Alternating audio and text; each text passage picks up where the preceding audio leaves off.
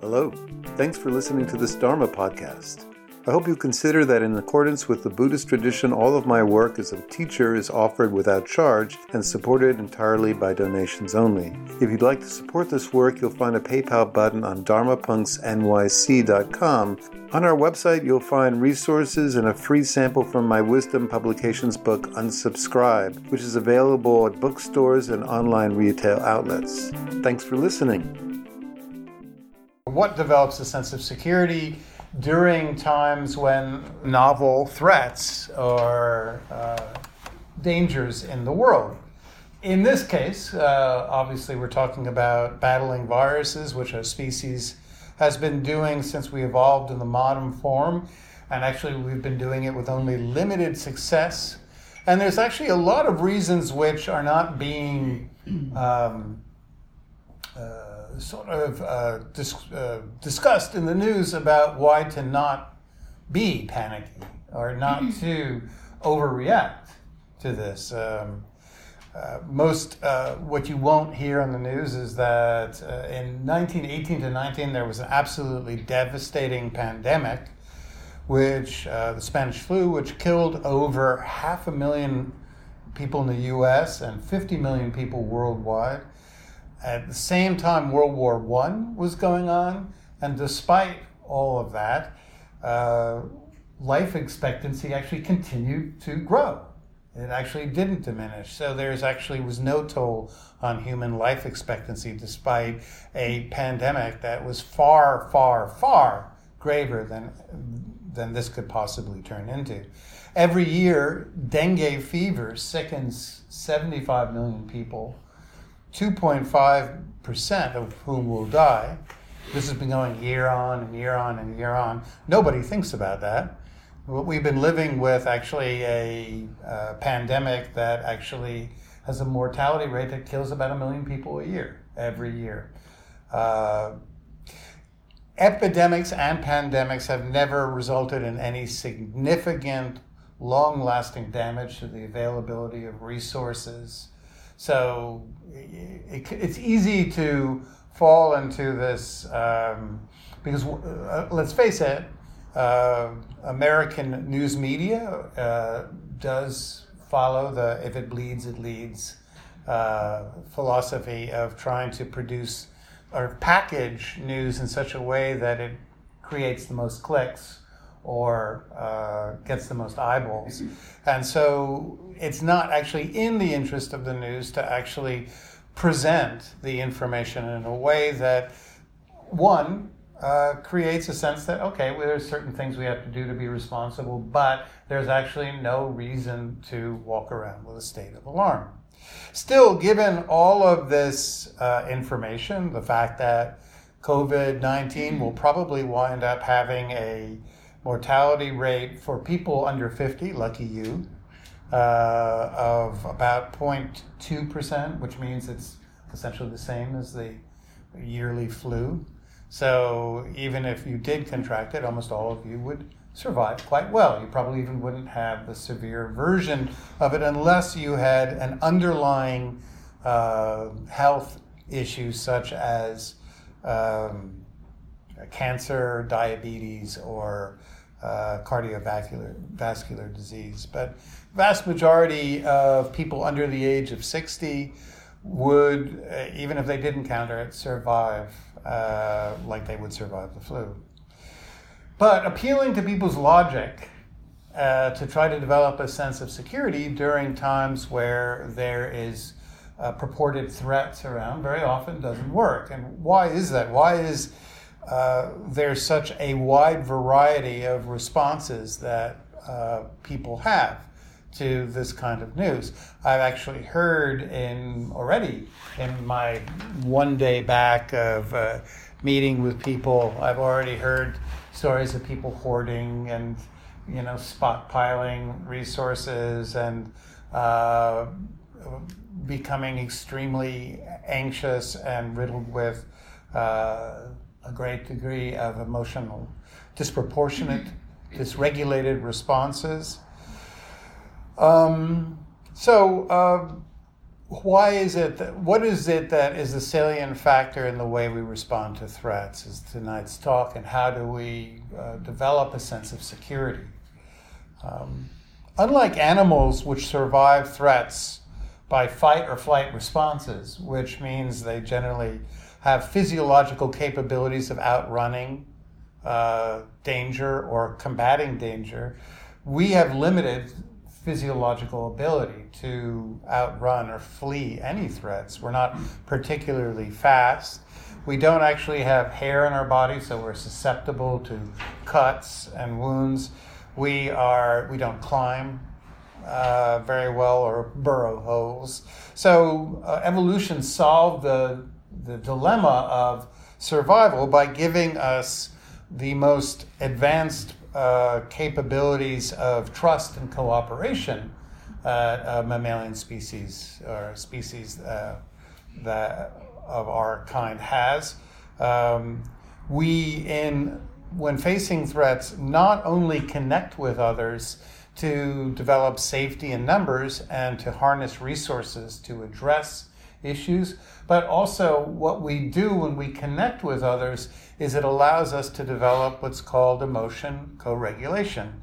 When I connect with you during a stressor and I express uh, any degree of concern, in that meeting with you, we both, our nervous systems literally limbically co regulate and we soothe each other. It's not even so much based, it's actually not at all based on ideas. It's simply based on mutual presence, creates a uh, this co-regulating factor where literally our heart rates both start beating slower our blood pressure mutually goes down the vagal brakes in us are switched on. So we relax simply by gathering together in times of uh, challenging times. Still despite this programming to connect and to have positive uh, responses to environmental or ecosystemic threats. Social defense theory, which is actually a very robust form of sociology, shows that people respond in a wide variety of unpredictable ways when faced with stress. Some people become compulsively self reliant. Some people become easily overwhelmed and dissociative. Some people become hyper vigilant, stuck in anxiety, and uh, emotionally uh, overreactive even to slight threats. Others rally to cooperate and to develop a, co- a cohesive collective action to respond. So there's this wide variety of responses, and uh, one of the kind of breakthroughs that's happened in this field is showing a direct correlation between what we call attachment, the early experiences in life, and the styles of attachment we have, and the way we respond to challenges in our environment and threats in the world around us. So, uh, the role of parents in childhood is to serve as a haven of safety, a safe place um, from which we as infants and children can explore the world around us and return when there's a sense of danger. And to the degree, over a course of a long period of interactions with parents, when our caregivers respond sympathetically when we are distressed, when they create a sense of safety, when we need to be soothed, what it does over time is create a felt sense of safety in the world otherwise known in psychology as a secure base.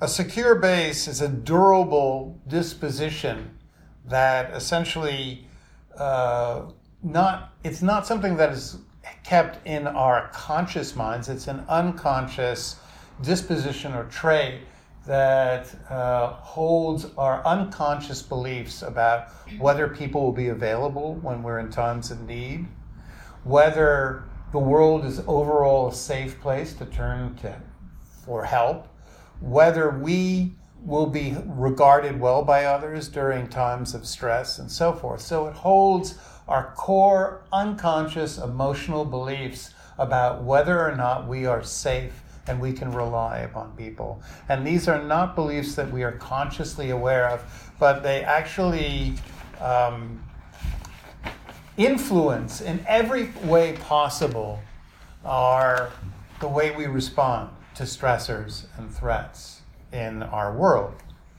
In adulthood, people with what's called secure attachment, those were the ones whose caregivers responded with sympathy and interest and were soothing throughout much of childhood. People with secure attachment, which are roughly 50% of us, um, respond to stresses and threats by seeking concrete support from others, collaborating well to restore a sense of security, as well as relying on internal resources of self soothing. So they balance well, knowing when to self soothe themselves by, for instance, positive recollections of times they've survived other stressors. They know when to reach out for help. They generally collaborate well. They don't become either over emotional or under, you know, squelching their affects. They have a, an appropriate response to situations that makes it easy for them to play a positive role in dealing with a stress. Um, of course, uh, it's not always great if you have secure attachment. That would be a lie. There's actually some research that suggests people who have secure attachment do have a couple of disadvantages. Um, they have delayed perceptions of danger because they have such an enhanced feeling of security in the world. During fires, people with secure attachment. I so can't relate to this, but people with secure attachment were less likely to, in quotes, react early to signs of danger, such as shouts, noises, and people running. like, what? You're just going to sit there? Or just, oh, I'm safe.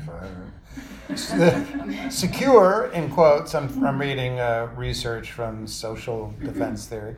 Secure tend to turn and protect loved ones rather than flee from the threat, staying at times in danger zones until it's too late. So, this is a kind of a rare case when you're in a fire or there's an avalanche it's not really appropriate to the context in which we're talking about, but I just wanted to be completely transparent that it's not always the safest thing in the world or the most adaptive to have secure attachment, but most of the time it is.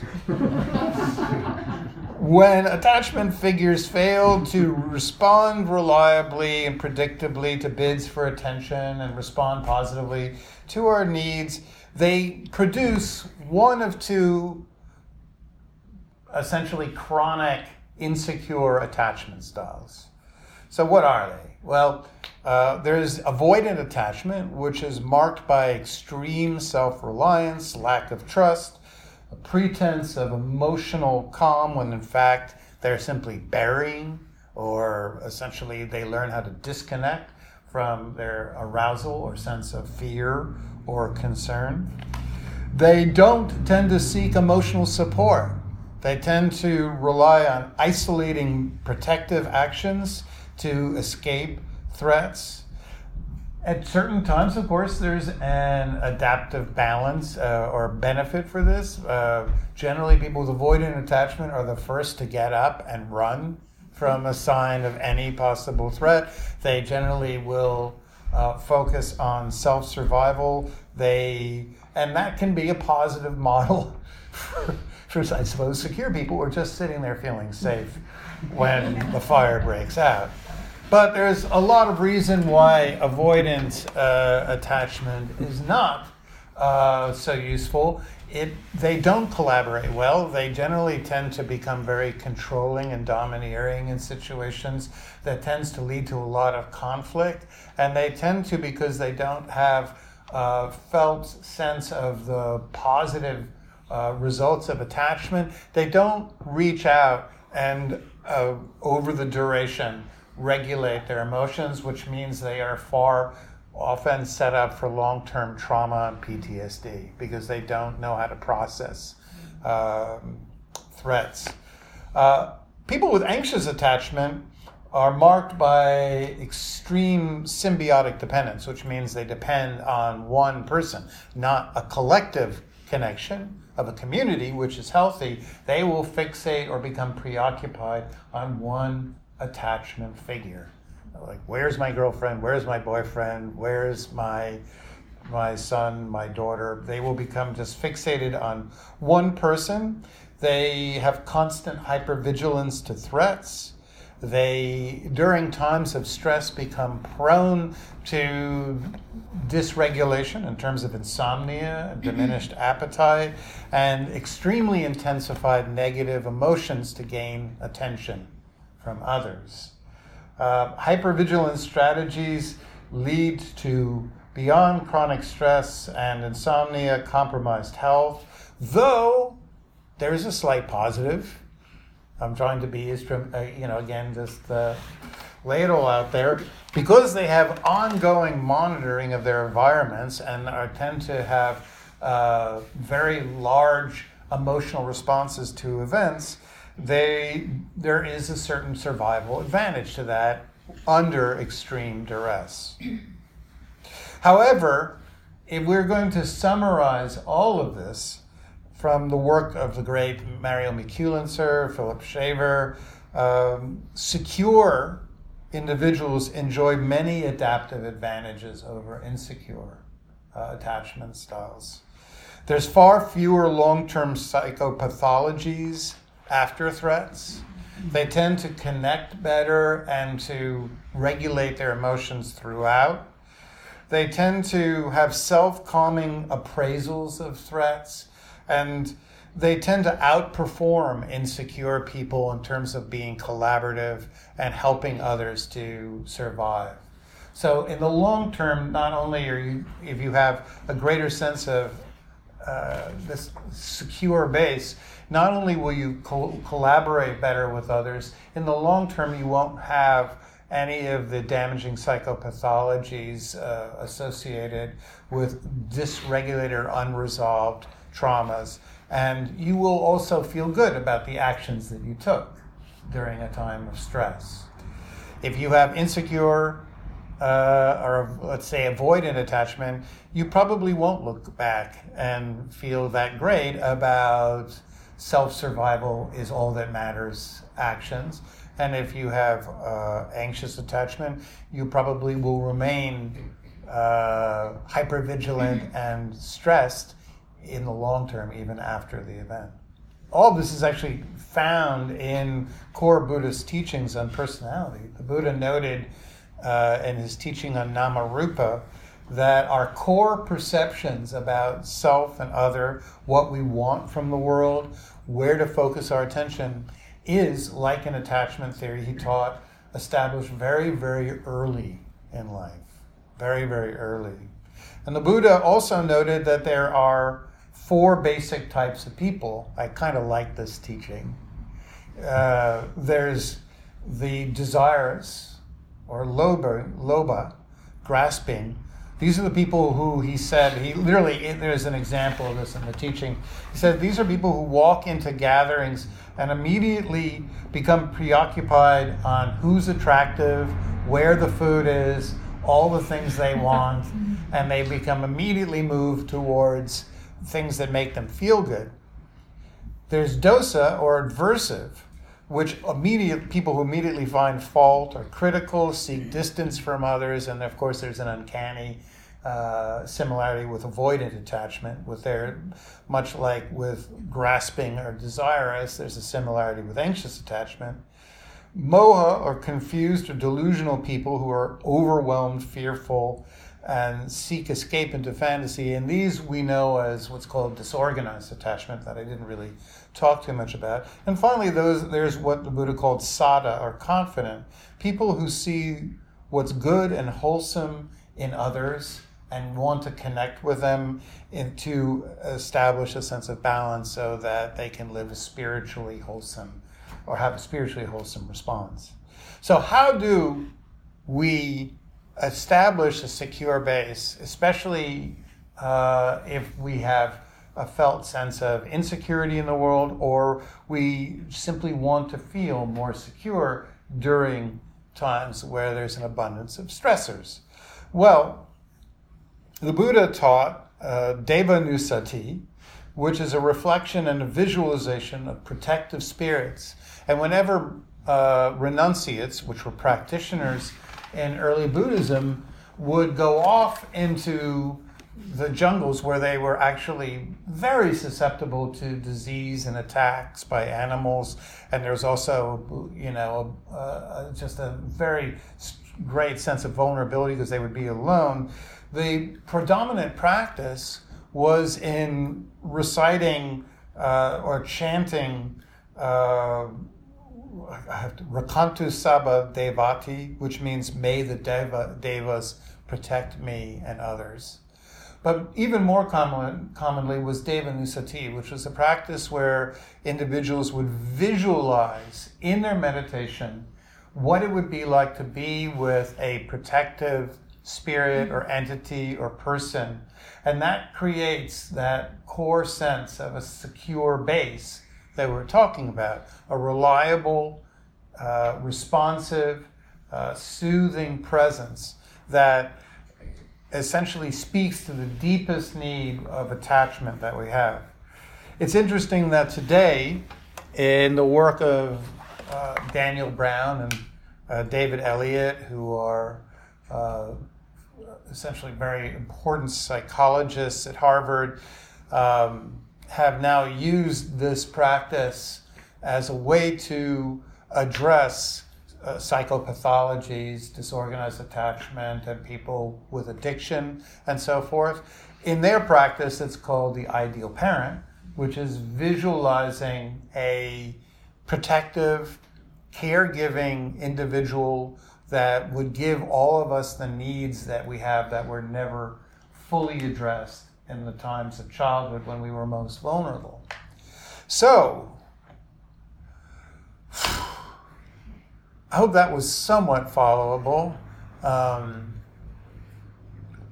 what we're going to do tonight in our meditation is we're going to be practicing some first self soothing uh, tools, which essentially allow us to downregulate our nervous system uh, and we do these in, commonly in our meditation. And then for the second part, we're actually going to be doing a Devanusati practice where we actually create the somatic experience of what it feels like to be secure in the world.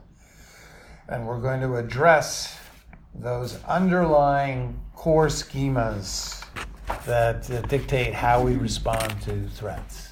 So thank you for listening. Hope that that was interesting in some way or another. If not, I will be more acclimated next week, so I'll do better. And uh, to find a really comfortable position.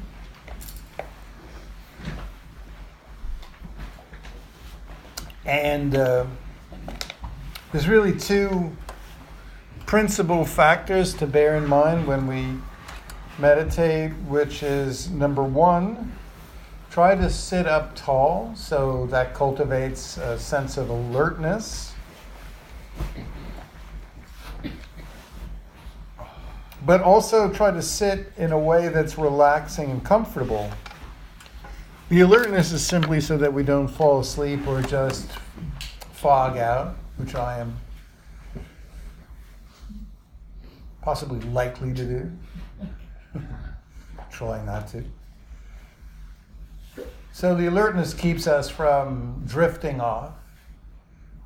But developing a state of relaxation and ease is there so that we will want to become embodied and aware of our internal experience. If we're not sitting in a comfortable way, it's far more difficult to develop psychobiological states of ease and comfort, to soothe ourselves if we're not feeling we're sitting in a comfortable way. So we can meet these two core directives by simply preventing your head from slouching, just keeping your chin uh, parallel to the ground, which could mean simply lifting it like maybe an inch up, like you're looking at a slightly tall building. And that's just generally enough to keep that sense of alertness going. But for the rest of your body, just allow everything to hang down in a really comfortable way.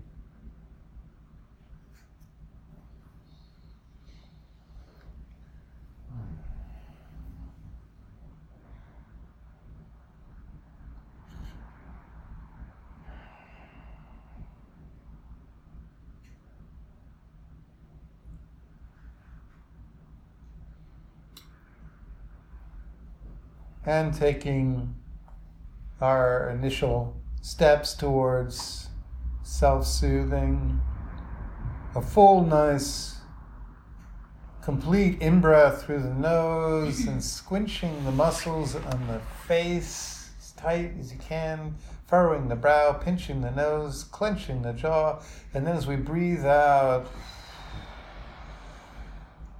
and an extended exhalation, release all the muscles in the face. We're doing that because when we're in the highest state of the nervous system, the social engage, which is what we want to be in, it's useful to relax the muscles in the face, cultivate a neutral expression, not carrying around any unacknowledged tension. And a second full in breath through the nose, lifting the shoulders up if you like, up like you're trying to reach them above your ears, rotating them back. And then with the exhalation, dropping the arms. And we rotated the shoulders back so that we would open up the chest and engage the vagal brake, which again lowers your heart rate, breathing, blood pressure. It's kind of a break in the nervous system that allows us to downregulate from stress. And then for our third inhalation, imagine you're breathing into the middle of your belly, and your belly is expanding and inflating with the in breath. It's becoming, and then the the the uh, growth is now spreading up into your chest, which is becoming energized. And then as you breathe out, releasing the chest and then softening the belly. So, abdominal breathing is a wonderful way to cultivate ease, a sense of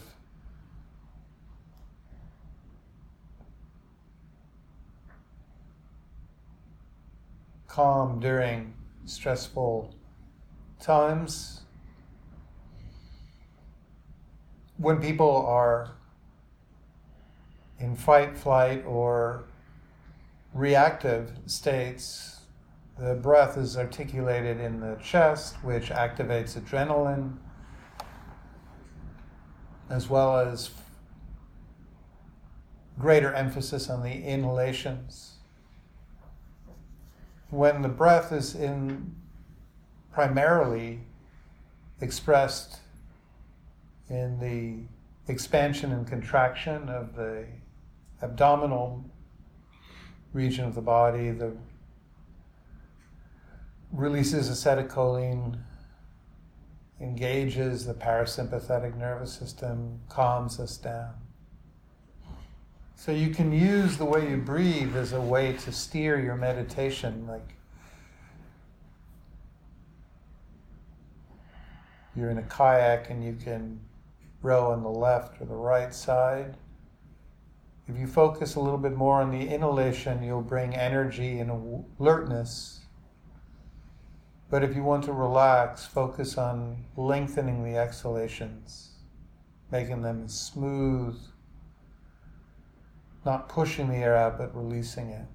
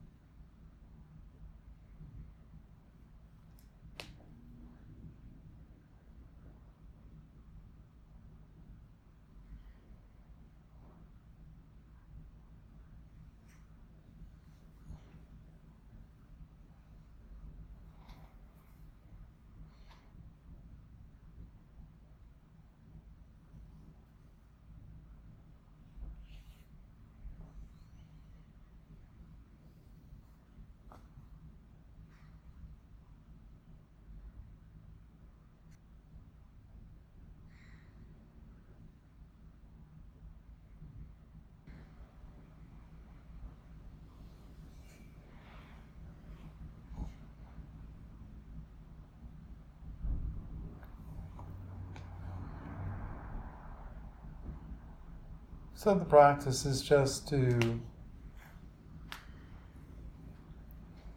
try to land in this present experience without adding anything to it, by which I mean thoughts, views, opinions, or abandoning this experience by drifting away into memories or plans of the future. Just to be here now to be with, to land in your life, to bring awareness to the sensations of your body, which are both giving you vital information and also paying tribute to the body, which has been sustaining you throughout the course of life.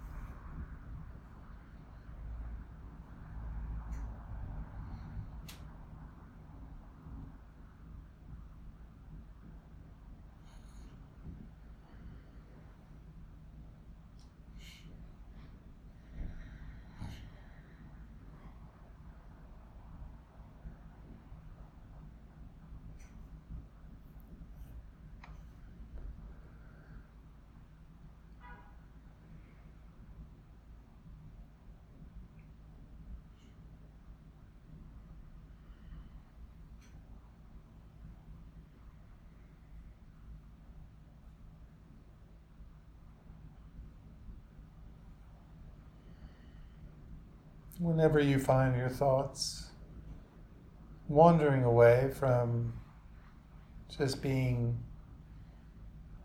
relaxed and present with this moment, how you feel in your body, what the feelings arising and passing in the front of the body, the emotional states of the mind, whenever you, which is normal for one's attention to wander off.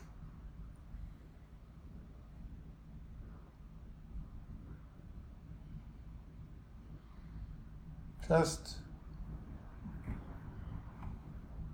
provide a really wonderful, relaxing, full breath for the awareness to return to. Don't add any judgment or frustration that it's challenging to stay present.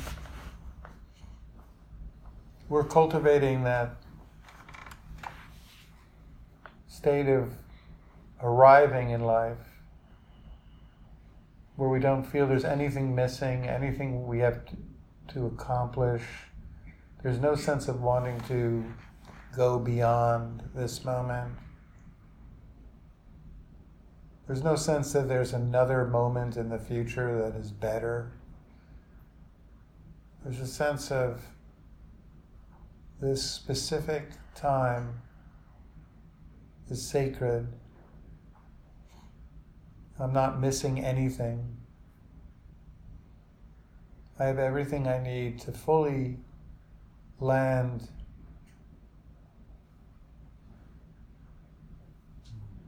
in my life and just become fully awake,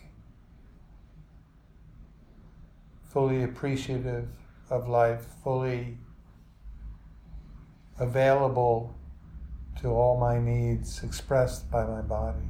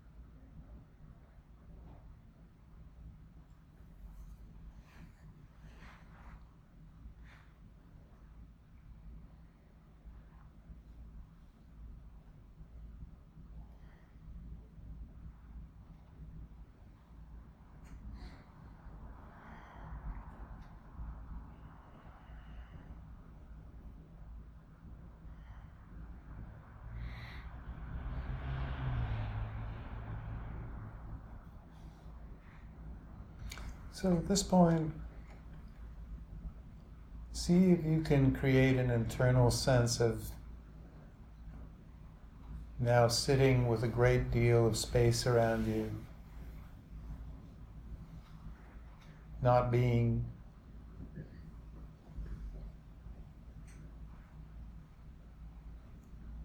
this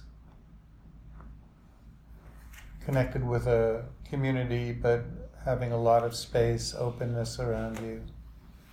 It could be in a bright field or sense of a dark sound stage or whatever environment you can visualize or create give you this sense of space.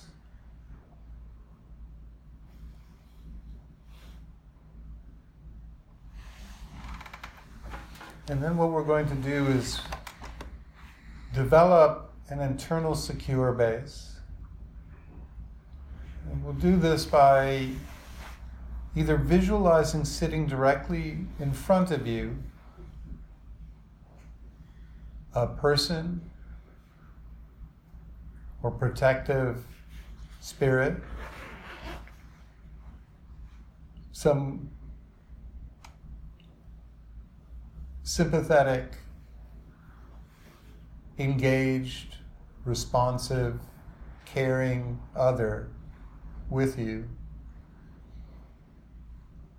If you don't or can't visualize, just create that sense of someone sitting right next to you on your left or your right side, or perhaps even sitting directly behind you. Soothing, caring, available figure with you, a presence. This can be based on attributes of a real relationship in your life, a soothing person, or it could be entirely based on your imagination.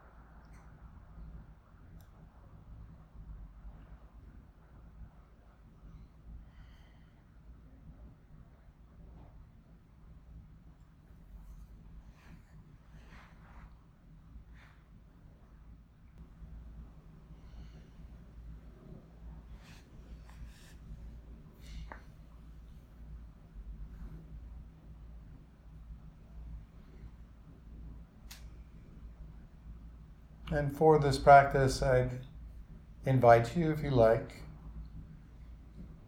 to take one hand and put it on your heart center. And just first feel the warmth of the hand. This is a somatic experience that recreates the feeling of being securely attached, a feeling of warmth in the front of the chest, synonymous with relaxed state of the nervous system. And then we can even take a second hand if you want. Don't have to do this, of course, and just create an additional sense of warmth by placing the second hand on the back of your neck and just create this feeling of being held. Just feeling the warmth in your chest, the warmth in the back of your neck. Breathing fully into the belly, long, soothing releases. And then, if it's available, cultivating a very relaxed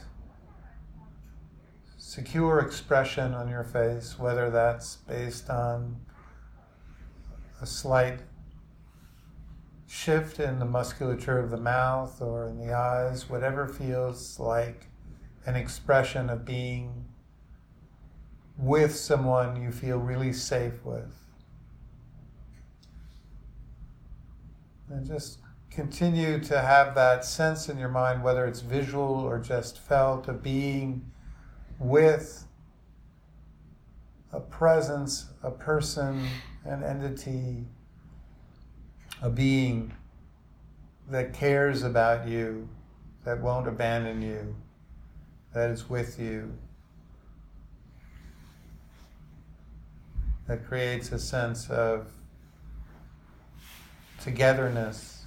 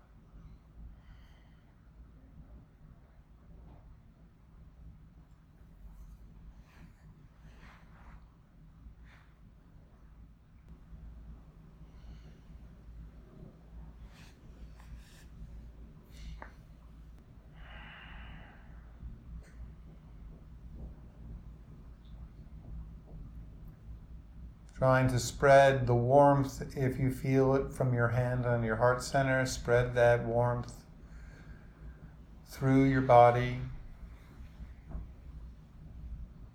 Spread any sense of ease and comfort with it, using the exhalation to spread the sensations down the arms or down the body.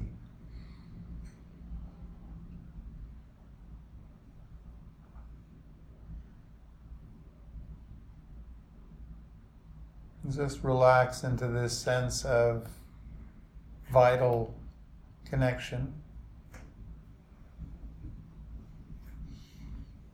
And whenever you feel like it, just allow your hands to return to a comfortable position.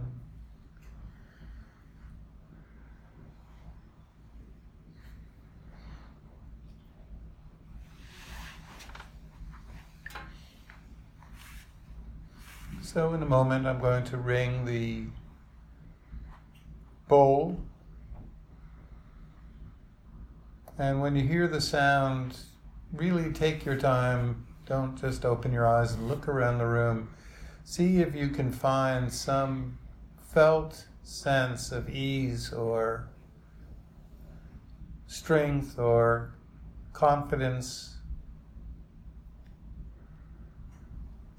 that might have slightly developed in your body during the practice, if it did, or any sense of comfort in your body. Just try to locate it and bring it with you into an awareness that has sight. Don't allow sight, visual images of the world around you to push awareness of your body and any confidence you've cultivated into the background.